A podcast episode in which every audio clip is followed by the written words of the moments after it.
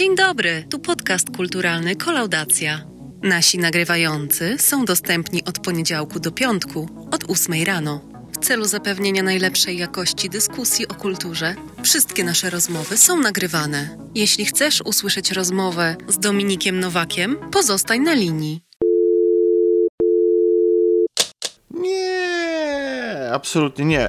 Ja w ogóle, wiesz, przede wszystkim mam do ciebie bardzo aktualną No, i świeżą no. sprawę. I pytanie, jako do eksperta od e, muzyki alternatywnej, e, autora tekstów na naszej stronie, zestawień rocznych i w ogóle, i, i wyszukiwania naprawdę takich mm, odjechanych pomysłów, No, jeśli chodzi o muzykę no. i projektów, to jakby dzisiejsza premiera wielka, chociaż nie wiem, czy takim echem się odbiła jak pierwowzór, może jeszcze, może jeszcze na, nastanie jej czas. Mm, więc pytam się ciebie, czy remix e, kawałka Friday, Friday, który w momencie, kiedy rozmawiamy, obchodzi swoje dziesięciolecie, to jest coś, co po prostu do ciebie trafia? Czy to jest, czy to jest nowy trend? Czy przede wszystkim, czy ten kawałek ma szansę dobić do legendy, którą stworzył Czy on oryginał? ma szansę dobić. zbudował. Czy, czy on ma szansę dobić słuchacza, to ja już wiem.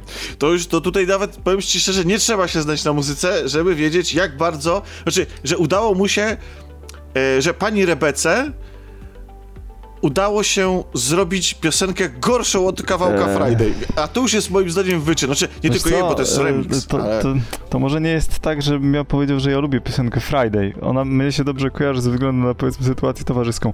Ale tamta piosenka, ona była przynajmniej e, jako taka melodyjna. Ona tak powiedzmy wpadała w ucho. Natomiast e, tak jak napisałem dzisiaj na grupie, e, jak słyszę tę wersję, tą nową, zremiksowaną, to mam tak zwany dysonans poznawczy, nie? Czyli e, ja nie jestem w stanie uwierzyć, że ja naprawdę to słyszę, co, e, co, co słyszę, że to jakby nie wierzę To w to, więc stra- to jest wygląda- straszne. To wygląda, znaczy to, to brzmi jak e, wszystkie syntezatory świata jakby się zebrały i E, założyły chór związek zaś- zawodowy zaśpiewały. syntezatorów. Tak, tak. I śpiewają piosenkę Friday. Jest absolutnie rewelacyjne. Jest, jest to tak złe, ale tak tragiczne, że się, e, że trudno Tak. wierzyć, że coś takiego powstało, zwłaszcza, że teledysk jakby jeszcze podbija tą atmosferę Tylko ten teledysk, on, on jest, znaczy on jest Nie, fata, fatalny, kiczowaty, ale on ma jakiś taki swój mimo wszystko dziwny urok. Natomiast ja nie jestem w stanie w ogóle tego słuchać. Natomiast jak ja tak robię czasami, że wyłączam dźwięk, puszczam sobie moją muzykę i patrzę na, na teledyski i wtedy... I ten, ten tak właśnie zrobiłem, że wyłączyłem tam po... No nie wiem, czy wytrzymałem 30 sekund, to bym przeszacował. Ze 20 pewnie stwierdziłem, dobra, e, słyszałem ile było trzeba i już więcej nie, Je, dobrze, dobrze, skończmy z tymi boomerskimi żartami. Przejdźmy do spraw poważnie, e, poważnych. Przejdźmy do spraw boomerskich seriali. Tak, bo w ogóle temat się pojawił tak trochę znikąd, może przy, przyznać, bo e, nie wiem czemu, chyba dlatego, że e, pierwszy serial, o którym będziemy rozmawiać, znika 14 lutego, a więc prawdopodobnie, kiedy tego słuchacie, to już go nie ma. Ale może uda mi się opublikować e, naszą rozmowę wcześniej, to wtedy e, ktoś jeszcze będzie miał szansę zrobić tak zwany binge-watching, chociaż nadrobienie dziewięciu sezonów w jeden weekend, to jednak jest spore wyzwanie. No ale hej, walentynki, można e, to zrobić z kimś najbliższym. W każdym razie, będziemy rozmawiać... A, o znika z e, platformy Amazon On Prime. znika z e, Amazona, natomiast bo on znika z Amazona dlatego, że on się pojawia na Netflixie, tylko ja nie wiem, czy na polski. A, okej. Mhm. Okej, ale póki co jeszcze żyjemy w, w rzeczywistości, w której serial jest do dostania, do obejrzenia Tak. i mówimy o serialu Kroniki Seinfelda w oryginale Seinfeld.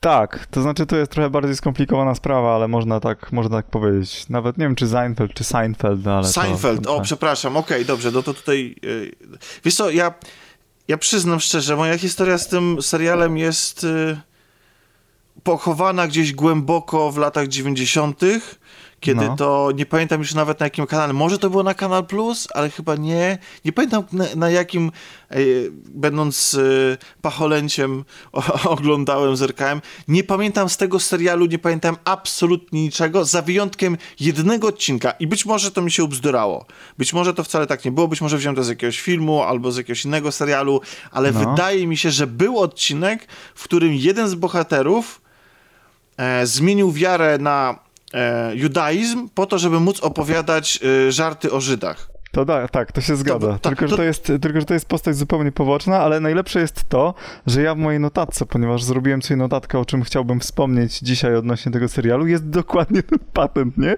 Tak? O facecie, Okej. który zmienił e, wiarę na judaizm, żeby móc e, natrząsać się z Żydów.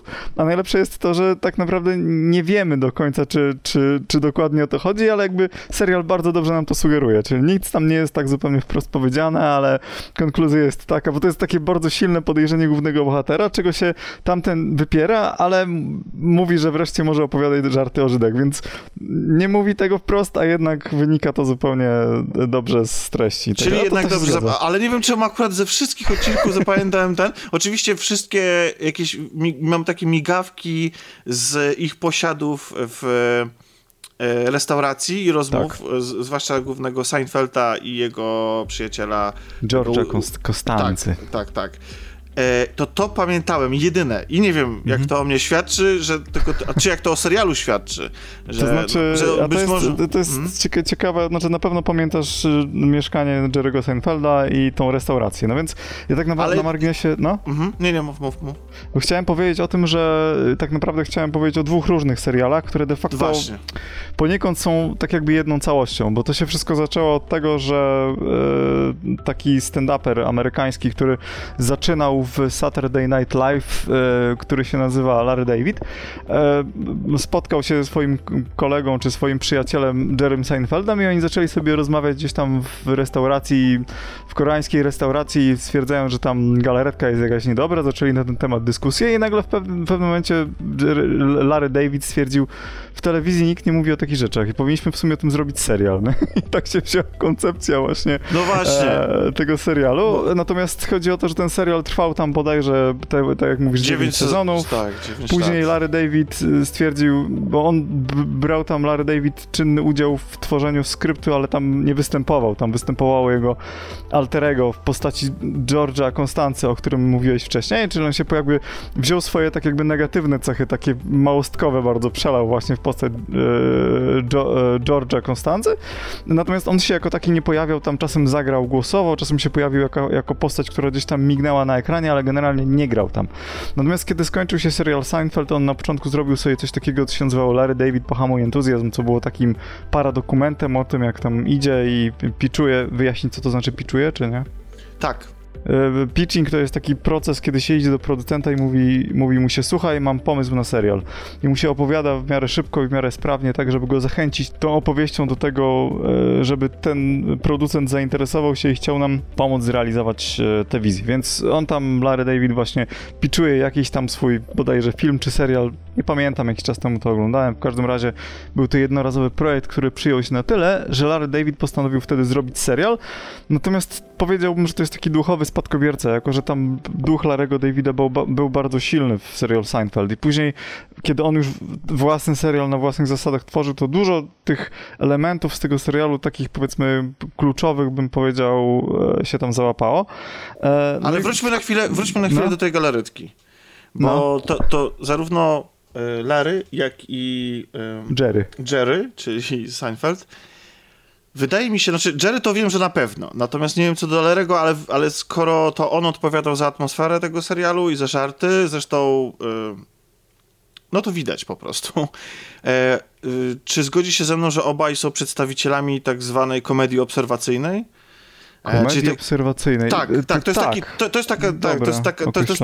To jest taka forma, znaczy to jest taki, ja nie wiem, czy to jest oficjalne polskie tłumaczenie, bo generalnie to chodzi o e, Observatory Comedy, comedy chyba, czy zaraz sprawdzę, ale generalnie chodzi o to, że e, to jest taki rodzaj stand-upu, który w ogóle ma, jest dosyć wiekowy i który polega na tym, że e, komik odnosi się do jakiejś rzeczy, która jest bliska i taka powszechna odbiorcy, czyli każdy z nas, nie Mhm. wiem, na przykład zakłada buty albo, nie wiem, używa serwet, serwetników w restauracjach na przykład, Mhm.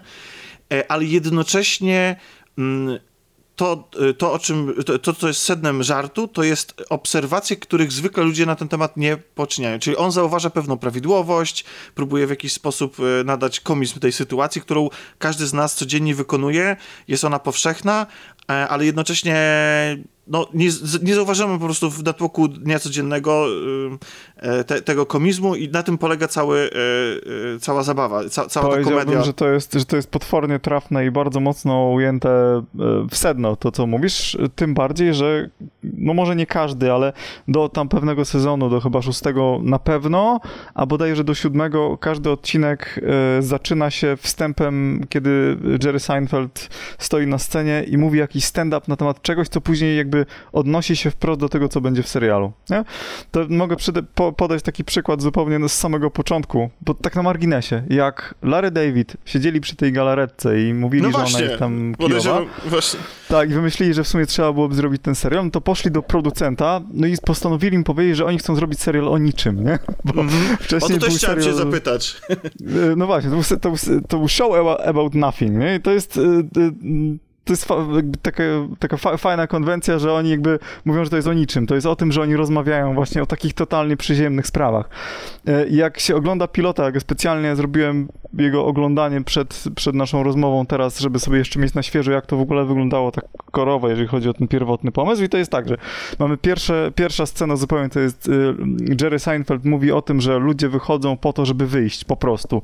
Że po co jestem tutaj? No przyszliśmy, żeby się, żeby wyjść z domu. Gdzieś jesteśmy tam na mieście. No i kolejna scena to jest jak właśnie siedzi Larry David e, z, przepraszam, e, Jerry Seinfeld i, George Costanza, tych dwóch e, głównych bohaterów, przynajmniej na początku, siedzą i ze sobą tam rozmawiają tam o jakiejś sytuacji życiowej, tam a to o pralni, a to o czymś innym. I kolejna scena zaczyna się od tego, że jest pokazana pralka, taka w takiej pralni amerykańskiej, gdzie jest dużo pralek. Jest taka pralka, gdzie tam mielą się różne rzeczy, widać jakieś spływające skarpetki. Stoi tam e, George Costanza, jak mówię, alterego Larego Davida, który stoi przy tej pralce i mówi to jest najnudniejsza e, sytuacja, jaką miałem w życiu. tak, bo się patrzy na to pranie. Ale w ogóle tak. ten, ten, e, ten, ten um, serial, w ogóle mhm. pilot, kronik, zaczyna się od dialogu dotyczącego guzika przy koszuli. Racja. No on się zaczyna od guzika, tak. że jest ten guzik za, za wysoko. E, później y, pytają, o, rozmawiają odnośnie jakiejś dziewczyny. Tak, ale generalnie już ten, guzik, już, już ten guzik jakby nas wprowadza właśnie w tą komedię obserwacyjną, bo to jest jakby dysk dyskusja na temat guzika. Trochę o niczym, trochę jakieś zauważenie, że na jakiej wysokości powinien być guzik i co oznacza właściwie ten guzik tak, i tak dalej. Jakbyś mieszkał, on tam mówi, wyglądasz jakbyś mieszkał, mieszkał ze swoją matką, nie? tak. tak. więc może, można, to, e, nie, można to podpiąć pod, e, pod e, właśnie ten typ humoru, ale to, co powiedziałeś w ogóle a propos tego wychodzenia, to też jest, zastanawiam się, bo to pytanie, czy y, Kroniki Seinfelda są o niczym, to za chwilę sobie do tego przejdziemy, ale najpierw mam jeszcze y, mniej istotne pytanie niż, niż sens dzieła. Mam pytanie, czy Seinfeld lubi się, albo może to mm, Lery, y, nie Lery, tylko Lery, dobrze. Czy może, tak, czy on się lubi powtarzać, ponieważ powiem szczerze, ja nie pamiętałem nic z Seinfelda oprócz tego, co powiedziałem i też nie znałem zupełnie drugiego serialu, który będziemy dzisiaj omawiać, czyli tak jakby powiedziałeś, duchowej kontynuacji Seinfelda, czyli Pochamo Entuzjazm, Aha. który z kolei już teraz może powiedzieć, że można oglądać i nie zostanie zdjęty, przynajmniej nie ma zapowiedzi na HBO Go. No bo to jest serial HBO de facto. No tak, więc... tak. A, o, no to no. wiadomo. Natomiast y, za, zauważyłem, znaczy, a, kiedy, kiedy dowiedziałem się, o czym będziemy rozmawiać, to przyznam szczerze, że sobie odpaliłem postanowimy obejrzeć pierwszy odcinek każdego z tych seriali, środkowy odcinek każdego z tych seriali oraz ostatni odcinek każdego z tych seriali. E, żeby zobaczyć sobie środkowy w sensie z jakiegoś piątego sezonu, czy bo one obydwa, obydwa mają, są bardzo długie, żeby zobaczyć mniej więcej i słuchaj, odpaliłem te, tego pilota Seinfelda, Kronik Seinfelda i Pierwszy żart, który pada ze sceny, jak powiedziałeś, to jest o kwestia wychodzenia, bycia gdzieś, wychodzenia z domu, bycia na tym, w tym miejscu, w którym oni się znajdują, czyli na jego występie. Tak. I to jest w jakiś sposób obśmiewane. I to jest totalnie to, o czym Seinfeld mówi w swoim stand-upie, który możecie znaleźć na Netflixie z 2020 roku. Dokładnie ten, e, znaczy, to, tak. porusza, porusza, dokładnie znowu ten sam temat. I, ja, wiesz co, oglądałem ten e, stand-up, wejdę ci w słowo, oglądałem ten stand-up też jakoś niedawno i właśnie też miałem wrażenie, że on tam akurat powtarza jakby wiele, jakby połowa tego materiału to jest niejako odświeżenie tych właśnie jego występów, nie? To tak. Okej, okay. tak. okej. Okay. A, druga, e, a druga rzecz, wybrałem serię, e, odcinek z środka E, kronik. Mm. I to był odcinek, który akurat, e, nie wiem, może miniaturka mnie zachęciła. Generalnie on był, rozpoczynał się dramą w kinie, kiedy dwie bohaterki, e, siedząc w kabinach w łazience, kłócą się o to, o papier toaletowy praktycznie. O papier toaletowy, akurat to, pamiętam tę scenę. Tak. To brzmi, znaczy w, se, w, serialu to wypada lepiej niż to, co to ja teraz... To jest about niż, nothing, no to tak. jak może być? Natomiast, i słuchaj, i pierwszy odcinek e, z kolei mm, Pohamuj entuzjazm, czyli tego mm drugiego serialu, zawiera w sobie też scenę w, y, kłótni dwóch osób w kinie które tak. się nie zdają, a potem z tego ma wyniknąć jakaś sytuacja życiowa niezręczna dla nich obojga, przez to, że oni się w tym kinie pokłócili. Ale więc to moje jest pytanie... seria niezręcznych sytuacji. Tak, i słucham pytania. tak, więc moje pytanie jest, jak bardzo Larry i jak bardzo Jerry lubią się powtarzać? Okej. Okay. Eee, wiesz co, ja myślę, że nie jest reprezentatywny ten jego stand-up, który właśnie zawiera te rzeczy, no bo jeżeli weźmiesz elementy pod tytułem kino e, i kłótnia, no to to są elementy, które są życiowe i w tym sensie one się jak najbardziej powtarzają.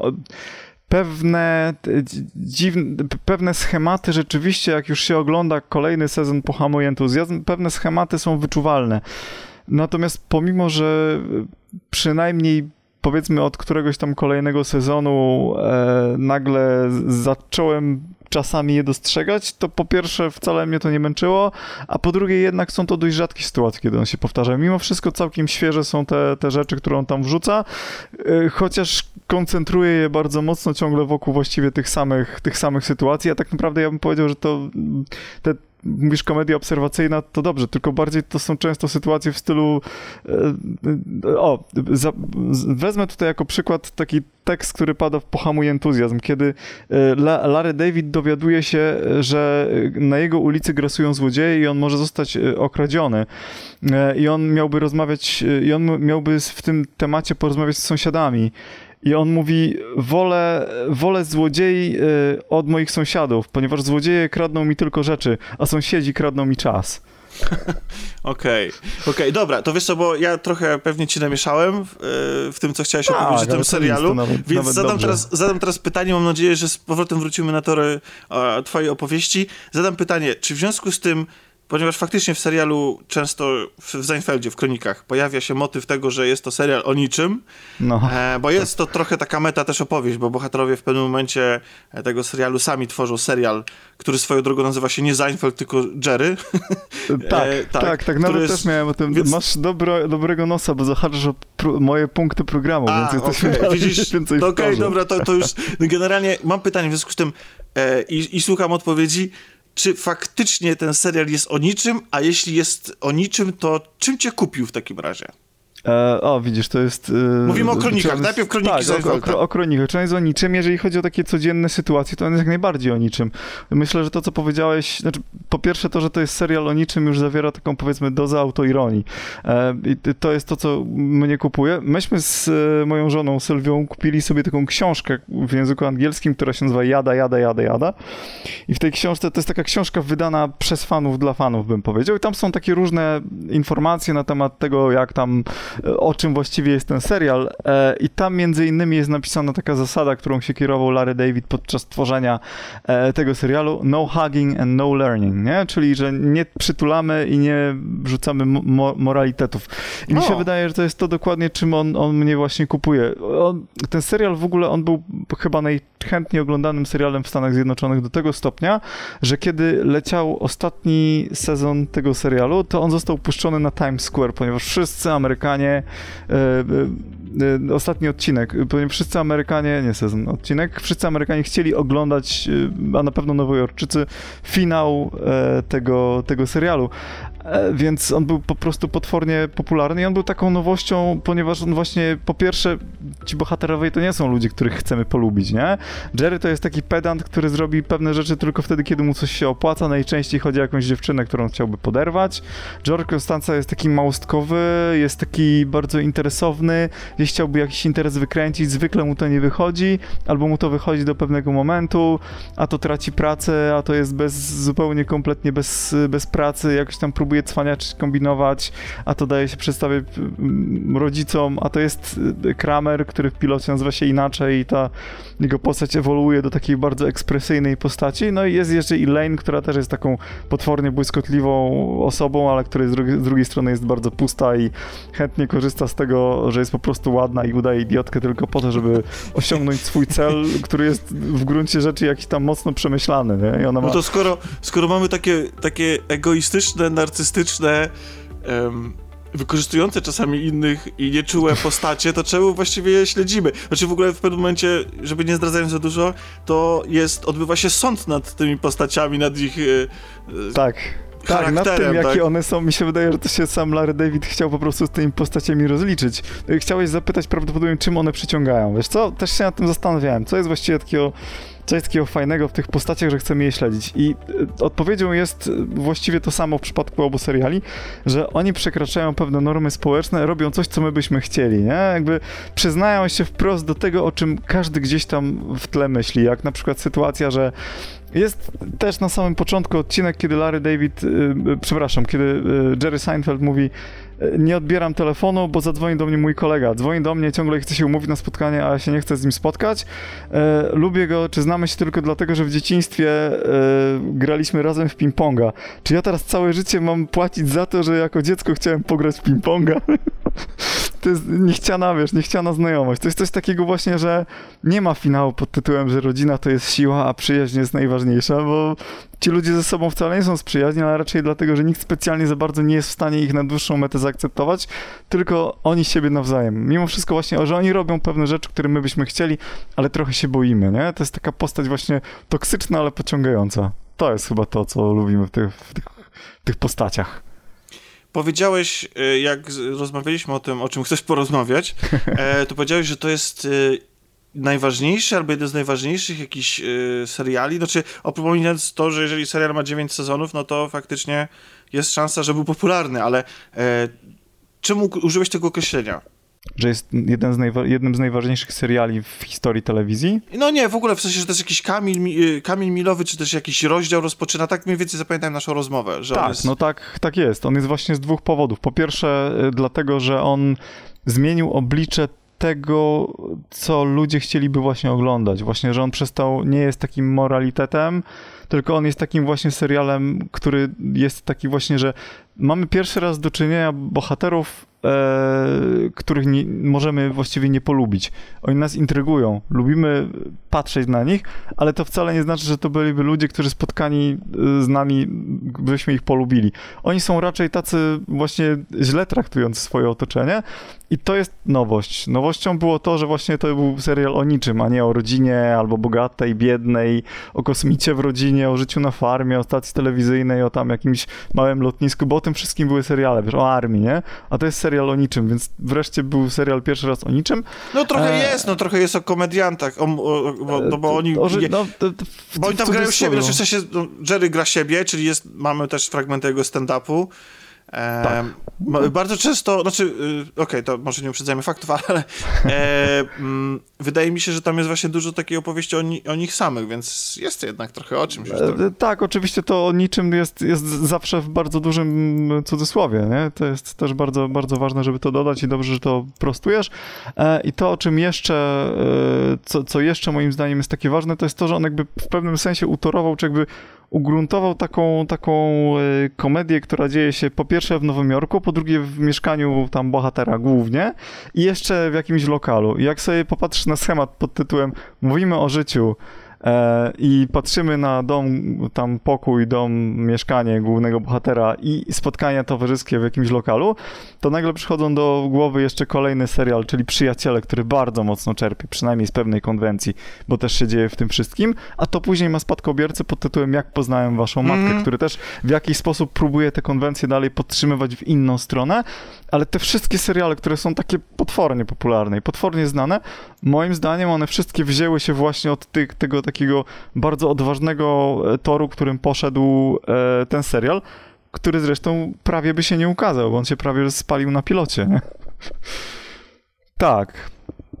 E, to nie tak. Oni nagrali tego pilota, e, poszli do stacji, spodobał się pomysł, po czym nagrali tego pilota i zmienił się zarząd stacji i nowa szefowa powiedziała, że ona nie będzie, e, nie będzie tego serialu produkować, bo jej się nie podoba. Natomiast tam się wyłamali producenci, oni postanowili, że dadzą chłopakom szansę, oni nagrali kolejne cztery odcinki następnego roku, po czym jak puścili te odcinki w sezonie ogórkowym, tam w lecie po serialu Zdrówko, Cheers się nazywało zdrówko. No, to, to, to Cheers to w ogóle jest legenda telewizji. no jest... i oni puszczali po, po, po zdrówku, puszczali gdzieś tam, po, była powtórka zdrówka i potem puścili właśnie te odcinki 4 Seinfelda.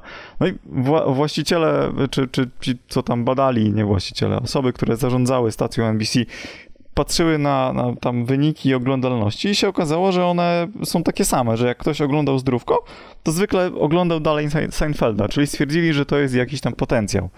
No i słupki nie kłamią, pieniądze nie śmierdzą, więc postanowili wyprodukować drugi taki dość krótki sezon, który ma tam 12 odcinków. Dopiero potem jak go wyprodukowali na właściwie na warunkach, które postawiła stacja, to zeżarło jeszcze bardziej, bo się okazało, że to tam strzeliły im te słupki w górę, no to wtedy już Larry David tak naprawdę wraz z Jerem Seinfeldem dostali pełnię władz i tak naprawdę ten trzeci sezon jest dopiero takim prawdziwym tym serialem, bo wcześniej to jest takie docieranie konwencji, badanie tego, o czym by tutaj e, mówić i tak dalej, nie? I to jest, e, w tą stronę to poszło. Mam jeszcze chyba jedną bardzo dużą ciekawostkę odnośnie serialu, mianowicie większość historii, które tam się pojawiają, są wzięte z życia scenarzystów. Często było w ten sposób, że one na początku były oczywiście z życia wzięte oczywiście Larego Davida i Jerego Seinfelda, natomiast później było tak, że scenarzyści zwykle nie nie wytrzymywali w tym serialu, czy nie byli w stanie funkcjonować w tym serialu dłużej niż na jeden sezon, bo to było tak, że Larry David wyciągał z nich, że tak powiem, ich najlepsze, ich własne życiowe historie, a później orientował się, że już właściwie nic nie mają i brał kolejnych scenarzystów, nie? Tam, Żywił bardzo... się niemalże ludźmi. Ale zobacz, zobacz, jeżeli jakby to jak dobrze pokazuje, jak osobowości w tych serialach dobrze korespondują z prawdziwymi osobami, jak to jest w gruncie rzeczy szczere i naturalne, nie? E, no tak, tak, no, czy, no wiesz, to generalnie istota takiego komika stand-upowego, a Jerry przecież takim jest, jest, jest taką, jest, no, ta persona, którą on tworzy na scenie jest jakimś miksem jego po części pewnie prawdziwych doświadczeń z jakimś takim przerysowaniem oczywiście, z do, podkręceniem, z dodaniem bohaterów i tak dalej, więc wydaje mi się, że to się, to się dobrze wpisuje w całą, w, to, w ich twórczość. Mhm. Zwłaszcza mam wrażenie, że to jeszcze się intensyfikuje w przypadku drugiego serialu, tego, tego Spadkobiercy Duchowego, który też się doczekał, już jest chyba dziesiąty sezon i z Dziesiąty. tego co, i co rozumiem, to on jest... kolejnego. Tak, że on cały czas jest realizowany. E, no. tak jakby w sensie, czyli on jeszcze, jeszcze, właśnie, czyli zapowiedź kolejnego, czyli jeszcze, jeszcze nie przestali go kręcić. E, no i ten drugi sezon, on jeszcze, znaczy ten drugi serial, czyli Pohamuj entuzjazm, ta prawdziwość e, tych żartów czy sytuacji, które tam znajdziemy, jeszcze jest podkręcona przez formę, ponieważ to już nie jest sitcom z e, śmiechem z puszki i tak zwanymi no, e, tymi określonym oświetleniem i tym, że, że jest realizowane na trzy kamery, mhm. tylko mamy coś ala dokudramę, ale tylko no w sposobie realizacji, tego... nie w sposobie narracji, czyli nie mamy tych wypowiedzi do kamery popularnych obecnie, tylko... Setek, no tutaj ty, nie mamy tych setek, tylko, tylko mamy właśnie taką kamerę z ręki, która z szerokim kątem omiata bohaterów w miejscach, w których się znajdują. No to jest spadkobierstwo tego właśnie, Larry David pohamuje entuzjazm, tego tam e, para dokumentów. Rzeczywiście jest e, tak, jak mówisz. E, I nie ma tego i co, co więcej, ten serial też, nie wiem czy wiesz, on nie ma scenariusza tak naprawdę. On ma tylko nie wiem, treatment, czy drabinkę, no generalnie to są takie scenariopisarskie określenia, nie? Ale to tak naprawdę tam nie ma kwestii dialogowych, kto co ma powiedzieć. Jest tylko opis, co ma się zadzieć w konkretnej scenie. Czy wszystko jest improwizowane? Tak. Okej, okay, nieźle. Tak, znaczy jest oczywiście, idzie to według bardzo określonej osi, ale to wszystko jest, to wszystko jest improwizowane, nie? I, i rzeczywiście jest to w pewnym sensie, dlatego jest to zupełnie inna forma niż ta, w którą był, którą był kręcony, bardzo taką klasyczną, e, którą był kręcony Seinfeld, natomiast e, faktycznie, no, jeżeli chodzi o obserwacje, one dalej są e, tam w pierwszym sezonie może tego tak nie widać, ale każdy kolejny sezon hamuje entuzjazm, to jest, to jest e, taki sezon, który ma jakieś takie pytanie dramaturgiczne, które ściągnie przez cały sezon, nie? Czyli na początku się dowiadujemy o czymś, co ma się zadziać i coś gdzieś tam się na końcu dowiadujemy, czy tam wyszło, czy nie wyszło, nie? I na przykład nawet sobie też znowu zapisałem e, chyba dwa moje ulubione sezony z tego serialu. Czwarty sezon jest o tym, jak Mel Brooks prawdziwy Mel Brooks. Ten, ten, właśnie, ten... właśnie, właśnie do tego miałem zmierzać, tylko no. to, że no ale dobra, to opowiedz o Mel Brooksie. Ja później... No, że Mel Brooks, zaczyna się od tego, że Mel Brooks proponuje Laremu Davidowi, żeby ten zagrał razem z Davidem Schwimmerem e, w serialu, e, w musicalu na Broadwayu pod tytułem Producenci, nie? No, czyli słynny musical, w sensie słynny, słynna opowieść. Słynna opowieść, swoją drogą bohater nazywa się Bia Bialystok, ale nie pamiętam jak ma na imię. Bialystok. Max Te, Bialystok? Te, też nie pamiętam. W każdym razie, ja słyszałem, bo podobno Brooks się nazywa Kamiński i to Brooks to jest żart z tego, że to są kamienie. Tak nie wiem, kiedyś słyszałem. A, nie wiem, czy to no prawda. Widzisz. Ale może tak być. No więc w każdym razie właśnie Mel Brooks, Brooks proponuje Laremu Davidowi e, ten zagranie w tym musicalu i co ciekawe, w ostatnim odcinku e, w ostatnim odcinku tego czwartego sezonu mamy, ten odcinek jest dłuższy niż zwykle, czyli nie ma tam pół godziny, tylko ma 40 minut i widzimy tam wiele fragmentów normalnie musicalu, gdzie oni tam tańczą, śpiewają, Larry David normalnie śpiewa tam na scenie. Tak jakby się autentycznie przygotowywali do tego, do tego musicalu, a chyba on, nie wiem, czy on tam powstał, czy to jest autentyk, to chyba było tylko specjalnie zrobione na, na potrzeby serialu. Jeżeli tak, to jest to ogromne przedsięwzięcie, nie? No właśnie, yy, to, to się to jest, też wpisuje to, o czym ja chciałem powiedzieć i to jest kontynuacja tego, co mówiliśmy przed chwilą, że to są takie seriale mocno oparte, zwłaszcza ten pochamy entuzjazm na na ich życiu, bo stra- i na takiej powiedzmy w cudzysłowie prawdzie, ale generalnie, e, no, że możemy założyć, że się dzieją w naszym uniwersum, chociaż chociaż nie do końca, no bo w końcu to są, to są fik- dobra, nieważne. Generalnie chodzi o to, że bardzo dużo jest w tym serialu prawdziwych ludzi występujących pod swoimi prawdziwymi postaciami i nazwiskami. I bardzo dużo. E, w pilocie poznajemy innego komika, mm, który jak do mnie mówię, jest prawdziwym komikiem, chociaż ja przyznam Richard, szczerze, że... Richard Lewis? O niego ci chodzi? Chyba tak, znaczy ja kojarzę go z twarzy, ale nigdy go nie widziałem w sytuacji... E, Richard Lewis, ten, który gra w pilocie i który właśnie tak. jest tam jego kolegą, to jest człowiek, który grał w e, też u Mela Brooksa w takiej komedii Robin Hood, Faceci, Faceci w. Tak, tak, tak, tak, on tam grał, I on tam grał... E, tak, e, szeryfa. Yy, tak, dokładnie, on tam grał szeryfa z Nottingham. On, on, nie, on, ten, ten człowiek jest w ogóle fenomenalny w tej roli. On rzeczywiście świetnie się nadaje, bo on, on w każdym prawie że odcinku ma nową dziewczynę i ciągle z A, jakichś powodów, powraca, które okay. są... Tak, są, e, on zresztą się najgorzej zestarzał z nich wszystkich. W ostatnim sezonie to wygląda jak miał się zaraz rozpaść, ale się no, nie, nie rozpada. Nie widziałem go, nie widziałem go, ale... E, ale widziałem też ostatni odcinek, który nie wiem, czy to jest ostatni z sezonu, generalnie dziesiąty, z ostatniego sezonu i tam jest taki motyw, ja myślę, że można spokojnie to, to powiedzieć o tym, nawet jeśli to jest e, świeży odcinek. Generalnie mm, jest tam, jest tam kapitalny motyw, e, bo muszę powiedzieć, że pierwszy odcinek, jeszcze taka mała dygresja, pierwszy odcinek mnie w ogóle nie rozbawił. Przez, może Aha. przez to, że czułem, że to jest powielanie tych pomysłów, może y, sam obrazek się moim zdaniem bardzo zestarzał i ciężko mi tak. się to ogląda.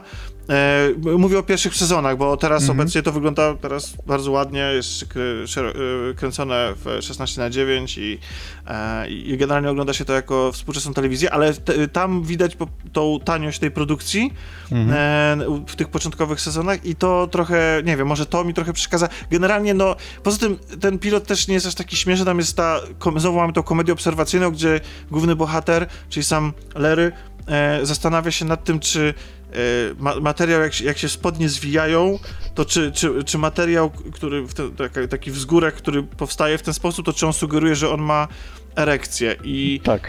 to nie jest takie błyskotliwe, to jest taki humor trochę na poziomie... No jest, jest to nieco, jak to się mówi, kloaczny dowcip, tak? No, Natomiast... więc, ale, ale, ale tylko powiem, że, że właśnie, że on mi się, że ten humor w pilocie mi się nie podobał, natomiast ten odcinek, który oglądałem jako ostatni z tego serialu, ma, ba, mega mi się spodobał i właściwie strasznie dużo tam y, fajnego humoru było, takiego, który akurat do mnie trafia, bo tam w ogóle cały pomysł się zasadza na, na, na dwóch, na dwóch wątkach, gdzie Larry na złość kawiarni, która mu Zakłada sprzedała... lokal z zemsty, dokładnie tak. tak. I inni e, celebryci Hollywood zaczynają e, kopiować to po nim. Jest tam między innymi Sean Penn, który zakłada sklep z papugami obok sklepu z papugami, którego tam wkurzył. E, jest Emma Stone też, która z, y, y, zakłada sklep z z biżuterią bodajże chyba, nie? Czy jakoś tak, tak i, i jest, nie, to nie, jest Mila Kunis, która... To Przepraszam, Mila Kunis, Mila Kunis tak. to nie jest Emma Stone, to jest Mila Kunis, Mila, tak, tak, tak. Mila tak. Kunis zakłada i, i tak jest... Y, mm, kurczę, on grał w Wilku z Wall Street y, i w Maniaku. Uh... Ta, tak, wiem o kim mówisz, no, ale też, też, też nie pamiętam te, jego Też założył bistro, teraz. więc gdzie, tak. delikatesy, delikatesy założył, więc generalnie tak, jest, tam, tak. jest tam dużo gwiazd i e, mam pytanie, czy tak dużo tych gwiazd i znanych osób występujących pod własnym nazwiskiem pojawia się w serialu i czy pojawia się e, Seinfeld. Seinfeld. E, tak, właśnie. I widzisz, najlepsze jest to, że ja robiłem sobie notatki, które z, jakimś, z jakichś powodów korespondują ze wszystkim, o czym chcesz mówić. Chyba obaj mieliśmy na co do tych tematów. Wiesz, Wypisałem może, sobie... Może powinniśmy tak jak oni siąść nad galaretką i zacząć wymyślać serial. o niczym. Tak. tak e, o niczym, czyli o serialu. E, ja wypisałem sobie e, te dwie, dwie, rzeczy, o których mówisz, to są dwa osobne punkty, ale oba, oba są bardzo ciekawe. E, wypisałem sobie e, tak bardzo na szybko osoby, które tam się pojawiają, pod swoim lub nie swoim nazwiskiem, ale się pojawiają. Jest tam Ted Denson gra oprócz Richarda Louisa, Shaquille O'Neal, Michael, Michael York się pojawia jako on, jest Martin, Martin Scorsese naprawdę tam i tam Larry jest, jakby gra w jego filmie, jest Mel Brooks, jest Ben Stiller, Rosie O'Donnell, Schwimmer, o którym mówiliśmy, Dustin Hoffman i Sasha Baron Cohen się pojawiają przypadkowo obok, tam znaczy w takiej jednej epizodycznej scenie zamaskowani, ale są. Jest Christian Slater, który gra takiego chama i to jest w ogóle rewelacyjna jego kreacja, bardzo fajnie. Jest Elizabeth Shue, Ricky, on się nazywa Gervais, ten taki komik, nie? Co miał Ricky Gervais. E, gra tam Michael J. Fox, e, pojawia się Nico Ferman, jest właśnie Mila Kunis, jest Clive Owen, jest John Hamm, który gra Larego Davida i robi to rewelacyjnie. Ja od tego czasu zbudował to swoją drogą. Naśladuje Larego Davida, robi to naprawdę tak dobrze, że ja wreszcie uwierzyłem w tego aktora, że on potrafi grać kogokolwiek innego e, niż Dona Drapera. no i Sean Penn jeszcze się pojawia i pojawia się też Isla Fisher i tak naprawdę tych znanych nazwisk jest znacznie więcej, no ale to już, wiesz, moglibyśmy tak czytać listę znanych nazwisk, to nie temu służy. No dobrze, ale Natomiast... ten Seinfeld... No właśnie. I, I, siódmy sezon z kolei, nie licząc tam dwóch pierwszych odcinków, tego pohamuję entuzjazm, jest o tym, że Larry David, y, y, nie będę mówił dlaczego, bo to jest akurat dość, byłby dość duży spoiler, e, z pewnych sobie tylko znanych powodów postanawia złamać swoją żelazną e, decyzję o tym, że nie robią kontynuacji i robią odcinek specjalny Seinfelda po latach, nie? E, I to jest właśnie, to jest bardzo ciekawe, bo myśmy najpierw jak oglądali ten, myśmy zaczęli od pohamuję entuzjazm. Dopiero wtedy cofnęliśmy się do, e, do Seinfelda i to jest ogólnie bardzo ciekawe, że zupełnie inaczej oczywiście się to odbiera, nie? Bo znasz tych ludzi, wiesz, to to są za jedni i pojawia się Seinfeld. E, I ja tak na marginesie jeszcze przy okazji Seinfelda, wróćmy dosłownie na moment do niego, jest właśnie sezon o tym, tak jak mówiłeś, że oni produkują sobie odcinek serialu pod tytułem Jerry. I to jest tak, w serialu Seinfeld mamy albo samych bohaterów, albo ich alter ego, Natomiast kiedy robimy w serialu odcinek o tym, to mamy serial o tym, że bohaterowie na podstawie czy jakby ich alter ego robią serial który, w którym są alter ega tych alter egg, że tak powiem, tak? Ja się już zgubiłem, ale, ale wiesz, to chodzi, nie? W sensie, wiesz, robimy sobie coś o sobie i to, co, co wyprodukowaliśmy, nagle tworzy kolejny klon w postaci znowu tego, co robiliśmy. No i w momencie, kiedy mamy właśnie taką konwencję, czyli sobie robimy w serialu ten sam własny serial, tak jak w filmie Krzyk robili Krzyk, nie? Tam też coś takiego tak, było tak, tak, w Trójce. Tak tutaj właśnie, w, tak jak w Seinfeldzie mamy Seinfelda, tak właśnie w pohamuj entuzjazm, właśnie wracamy do Seinfelda, na ten plan, zobaczyć tych ludzi, jak oni po latach wyglądają, tam e, ci bohaterowie tam są, ci i poboczni też się jacyś tam e, pojawiają w, w mniej lub bardziej istotnych ujęciach, więc oni teraz jakby w serialu tam, który jest spadkobiercą, robią znowu to samo. On jest, on jest tak bardzo meta właśnie, nie? I widzimy też jakby w tym odcinku, w tym Seinfeldzie, gdzie mamy serial pod tytułem Jerry, widzimy ludzi, którzy naśladują ludzi, którzy naśladują jeszcze innych ludzi. po prostu to, to mi wypaliło mózg. Ja tego nigdy w to telewizji jest, nie widziałem wcześniej. To jest nie? post, post, postmodernizm. Tak, post, post, post. Dużo, dużo postów generalnie. I to jest jeszcze ko kolejna rzecz, która mnie zszokowała. I jeszcze do Seinfelda wrócę, dosłownie na moment. No jest, bardzo, jest jeden odcinek, który jest kręcony w odwrotnej chronologii. Dziewiąty sezon Seinfelda jest dość marny, bo tam tak wygląda, jakby oni pozmiatali po prostu wszystkie popłuczyny tam opowieści, które mieli i zmieszali je tam w odcinki.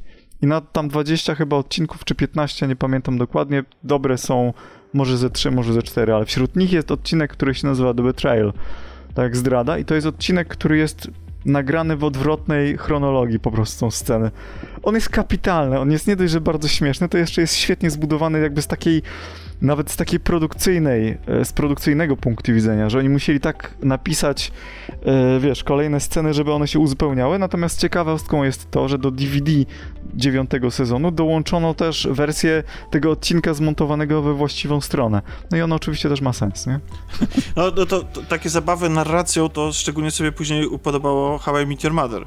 Tak, tak, tak. Dlatego uważam, że How I Met Your Mother jest takim duchowym spadkobiercą tego. Gdzieś tam w inną stronę idący, ale że no, ma, ma, takiego ducha Seinfelda. Okej. Okay. Seinfeld był o niczym, znaczy przynajmniej Aha. próbował bardzo być o niczym.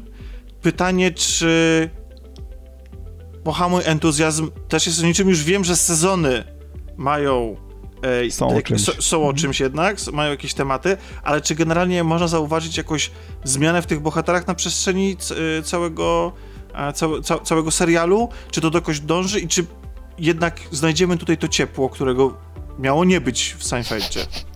No więc jeżeli chodzi o ciepło, e, nie, nie sądzę, żebyśmy tam znaleźli ciepło. Nie, sądzimy, no, nie znajdziemy na pewno e, sytuacji, nie znajdziemy morału pod tytułem, e, że przyjaźń, przyjaźń jest najważniejsza, ponieważ Larry David wielokrotnie psuje, rujnuje e, życie swoich przyjaciół, wykorzystuje ich gdzieś tam. Oni też wykorzystują jego, ładują się w jakieś zupełnie sytuacje nieporozumienia, więc tego tam na pewno nie ma. Czy bohaterowie się zmieniają? Ja mam wrażenie, że Larry David nie zmienia się nigdy, że to jest skała pod tytułem Larry David. E, czy inni bohaterowie wokół niego się zmieniają? E, przechodzą pewną metamorfozę. Jego żona staje się trochę inną osobą. Zresztą u Larego Davida w którymś sezonie a, już wiem, w sezonie siódmym, tym dokładnie, w którym jest, e, nie, szóstym. W sezonie szóstym zaczyna u niego, bo on, on razem z żoną w szóstym sezonie przygarniają rodzinę osób czarnoskórych z Nowego Orlanu, którzy stracili dom w, w huraganie Katarina. No i ta rodzina tam zamieszkuje z nim to jakoś tam oczywiście mocno wpływa i później ta rodzina e, wyprowadza się od niego, ale on zostaje z jednym z tych bohaterów i później przez kolejne sezony jest właśnie z takim z Leonem. On ma wszystko gdzieś, jest facetem, który potrafi bardzo fajnie rozwiązywać problemy pod tytułem, że podejdzie, zagada gdzieś tam. Jest taki totalnie bezproblemowy, nie? I on też fajny duet stanowią, więc Larry David gdzieś tam w tą stronę poszedł i jakoś się zmienił, natomiast z drugiej strony ja myślę, że, że niezmieniający się Larry David będąc właśnie taką osobą, jaką jest, czyli człowiekiem z jednej strony zdystansowanym do wszystkiego, a z drugiej strony potwornie małostkowym. To jest człowiek, który przez swoją małostkowość potrafi sobie zepsuć życie. Ten serial w gruncie o tym jest. Jak bardzo, mając pieniądze, sławę, e, dużo znanych znajomości, jak można mieć problemy w życiu tylko dlatego, że jest się sobą. to tak, jest przesłanie tego serialu. To, to mi trochę przypomina serial Netflixa Afterlife, który jest e, przez e, jego twórcą jest Ricky e, no Garvis, Garvis? Gervais, Gervais chyba, Gervais, tak to się okay. mówi. I on też właśnie mówiłem, że on występuje w e, Pohamuj tak, tak, tak, tak. Tak, after, też gra dupka. Afterlife, te, tak, też jest o takim właśnie e, dupku, który konfrontuje swój e, cynizm, e, sarkazm przede wszystkim tak. względem życia i dystans, czy niechęć do ludzi po, pozorną z innymi i to jest źródłem e, dowcipu. to jest okay. bardzo ciekawe porównanie. Nigdy nie myślałem pod tym kątem, ale on jest w zupełnie innym stylu, ale tak, ten tak, element tak. jest wspólny. Mhm. Um, jeszcze jedno pytanie, wróćmy na chwilę do kronik Seinfelda. Ja mam wrażenie, że w ogóle za każdym razem, jak wymawiam ten tytuł, to y, jakiś błąd popełniam, tylko za każdym razem ja też. ja też e, Więc skróćmy do kronik na potrzeby tej dyskusji. E, wróćmy na chwilę. Jest to serial, który się zaczął w 1989 roku. Mam pytanie, czy kwestie, nie wiem, obyczajowe, czy światopoglądowe, czy w ogóle nawet obcowanie, żeby te sytuacje, które, które on obśmiewa, e, czy te, które w ogóle podejmuje, w których się znajdują bohaterowie, czy one nadal dzisiaj są aktualne i bawią, czy możemy zastosować analogię do dzisiejszego świata pełnego social mediów, e, kontaktów e, drogą elektroniczną e, i naszych i obecnych problemów, którymi się zajmujemy? Czy, czy znajdziemy tam jeszcze siebie, czy to jest, czy ogląda, czy ogląda się to jako coś historycznego tylko. Skansen, tak? O to ci chodzi tak. No nie, nie, no wiesz co, nie, no bo jakby wiesz, no, znaczy, no przecież wszyscy lubimy też mamy nostalgię przecież do tych wszystkich tytułów, które oglądaliśmy tak. za dzieciństwa, więc one mogą nas bawić i e, wpływać na nas e, chociażby przez sam fakt, że mamy właśnie tą, y, tą nostalgię, że ciepło je wspominamy. Pytanie, czy ktoś, kto chciałby dzisiaj zasiąść do tego serialu, jest tam w stanie znaleźć e, dla siebie treści e, nadal interesujące? Po pierwsze, zacznijmy od tego, że ten serial teraz by nie przeszedł. Tam on wchodzi na wiele tematów, które teraz chyba by stały się zbyt mocno kontrowersyjne. Nie będę ich tam przytaczał. Natomiast yy, tak tylko powiem ogólnikowo, to może ktoś będzie chciał się skonfrontować sam z tym, co to dokładnie oznacza, ale yy, to jest tak, że parę takich jest tam żartów, które w tej chwili w telewizji już raczej nie chciałyby się pokazać. No pewne stereotypowe oczywiście zachowania, na przykład gejów, którzy są właśnie bardzo, jest parę gejów, którzy są stereotypowi, ale nie powiedziałbym, że oni są jakoś negatywnie przedstawieni albo coś, to, to na pewno nie, jednak Seinfeld stara się być do przodu. E, po drugie, jeżeli chodzi o to, czy to jest śmieszne, mnie zaczął bawić, ale musiałem się z nim przegryźć na początku. Na początku nie rozumiałem za bardzo o co chodzi, podchodziłem do tego serialu dwa razy, podszedłem dopiero za trzecim razem i mówiłem z początku, czy tam gdzieś w środku tej mojej opowieści, że trzeci sezon jest tym prawdziwym sezonem i to rzeczywiście widać, bo dopiero od trzeciego sezonu wchodzimy na tego prawdziwego Seinfelda, który naprawdę czasami jedzie po bandzie i który naprawdę chyba najbardziej zresztą da się lubić i najbardziej dotarł swoją konwencję. Natomiast trzecie, chyba najciekawsze w kontekście tego, co powiedziałeś, to jest właśnie ta zmiana technologiczna, ponieważ on się zaczyna w roku 80 dziewiątym, tak jak mówisz, chociaż był tam tylko pilot, a pierwszy sezon tak naprawdę był już z roku 90, a kończy się w roku 98. Kiedy oglądamy Seinfelda, to on ma na początku jakiś tam yy, tylko, wiesz, on odbiera telefon na kablu, że tak powiem, później ma telefon tam taki z antenką, natomiast na końcu wszyscy mają komórki. I to jest ta zmiana, którą niesamowicie widać. To jest tylko 10 lat. Ale ta zmiana technologiczna, kiedy właśnie też oglądałem ten serial całkiem niedawno przecież i sobie pomyślałem, kurczę, no przecież w takiej sytuacji normalnie teraz bym zadzwonił przez komórkę, no ale tak, przecież wtedy nie było komórek, a przynajmniej nie, e, nie w takim komercyjnym, popularnym wydaniu, albo na przykład pewne rzeczy są teraz w internecie. Ja myślę, że to, co mnie najbardziej właśnie zszokowało, to to, że te sytuacje codzienne niby są takie same, a z drugiej strony one w obecnej sytuacji odbyłyby się zupełnie inaczej właśnie dlatego, że teraz w tej chwili internet i komórki stały się rzeczą rzeczą zupełnie normalną, bo już sytuacji pod tytułem, że ktoś kogoś gdzieś nie spotkał, trudno jest wygenerować. No można próbować tak jak w Pohamuj Entuzjazm, tak? Że ktoś komuś wyrzucił komórkę do morza na przykład i on stracił kontakt do swojej dziewczyny i później próbował ją znaleźć. A ta dziewczyna była na wózku, więc on nie mógł jej znaleźć, ale to, że ona była na wózku dawało mu różne przywileje, że tak powiem, więc on postanowił sobie znaleźć inną dziewczynę na wózku, nie? Wow, okej. Okay.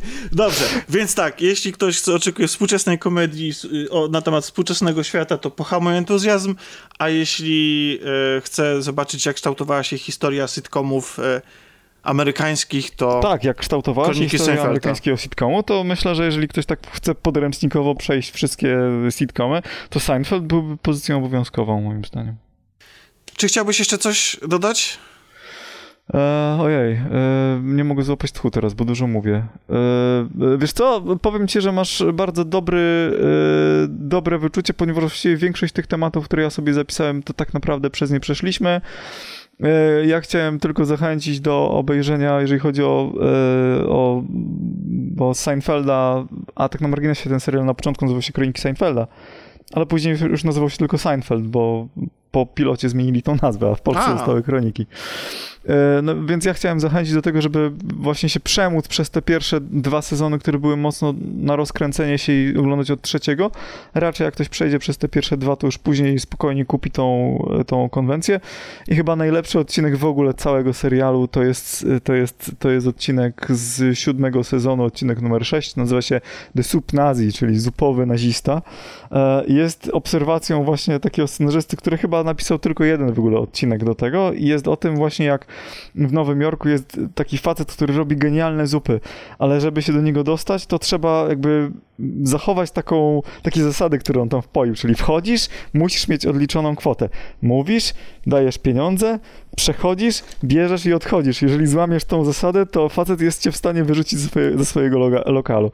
Najlepsze jest to, że y, taki lokal oczywiście istniał naprawdę, zostało to przeniesione do serialu, no i ten lokal przez ten serial stał się jeszcze bardziej popularny.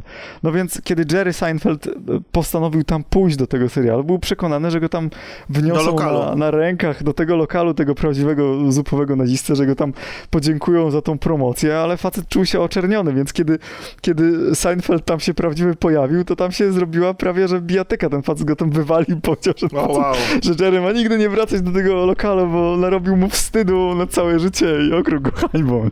Okej. Okay. Najlepsze jest to, że ten materiał w ogóle odnośnie, odnośnie tego, jest, są takie na YouTubie takie materiały, gdzie można sobie znaleźć właśnie różne rzeczy i między innymi jest pokazany ten prawdziwy facet i ta prawdziwa sytuacja i oni wszyscy po kolei właśnie opowiadają, jak ten odcinek powstał i skąd to się wzięło, więc tak na marginesie zachęcam, więc zachęcam do tego, żeby ten serial obejrzeć, zachęcam do zobaczenia i wyczekania do siódmego sezonu i szóstego odcinka jest Zupny Nazista, bo to jest absolutne mistrzostwo sitcomowe, naprawdę, bo tam są dwa osobne wątki, które są genialne. Eee, no i chciałbym po prostu polecić. I najlepiej chyba jednak oglądać to w kolejności. Seinfeld, Pohamuj Entuzjazm, e, ale jeśli ktoś zacznie od tego drugiego, to też nie będzie źle. I zgadzam się, serial Pohamuj Entuzjazm. Zaczyna od trochę kolorycznego dowcipu, ale im to idzie dalej, tym jest lepiej, bo Larry David jest mistrzem w generowaniu konfliktów i czasami tak, naprawdę... to prawda. Tak, i czasami naprawdę się nie yy, nie pieprzy, że tak powiem brzydko, tak? Żeby jakąś sytuację zaognić albo zwrócić komuś uwagę na jakąś tam sytuację, to jest coś, co chcielibyśmy zawsze zrobić. Zwrócić uwagę kelnerowi, że się narzuca, jeżeli chodzi o napiwki na przykład, tak? No to on zacznie tam, wiesz, drążyć tą sytuację i oczywiście to się na nim zemści, nie? No i na tym polega cały serial. E, na szczęście nasza znajomość nie jest oparta na, na wzajemnym wyzyskiwaniu siebie i, i obrażaniu i generowaniu konfliktów, tak myślę. E, dzięki temu możemy przeprowadzać takie sympatyczne i pouczające wartościowe rozmowy jak nasza no. dzisiejsza. Dzie dziękuję, dziękuję okay, ci, no, Dominiku. Wierzę w twoją, w twoją relację, że była pouczająca i wartościowa. E, no, to już opinia należy do tych, którzy nas słuchają, więc może Otóż się to. podzielą swoimi wrażeniami, może pamiętają te seriale, może oglądają, może są fanami albo nie fanami, nie, nie lubią. Taki rodzaj komedii też przecież ma swoich przeciwników.